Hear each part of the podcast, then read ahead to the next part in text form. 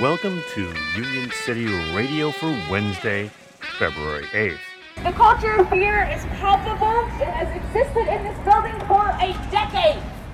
That's Erica Prather, one of the organizers of a Union at Defenders of Wildlife at Tuesday morning's rally outside the nonprofit on 17th Street. This is the first time that workers have been able to stand out together and say enough is enough.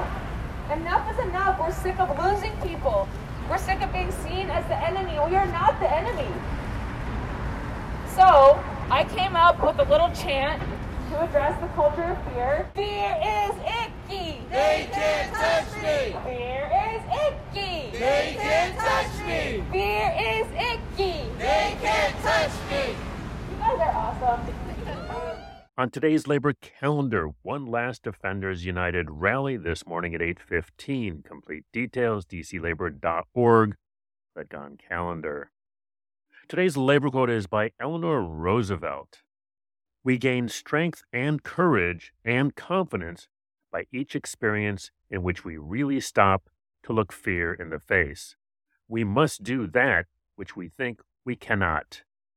In today's labor history, on this date in 1912, vigilantes beat IWW organizers for exercising their free speech rights in San Diego.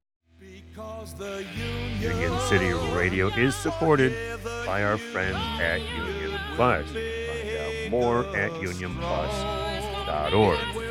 This has been Chris Garlock. See you on the line.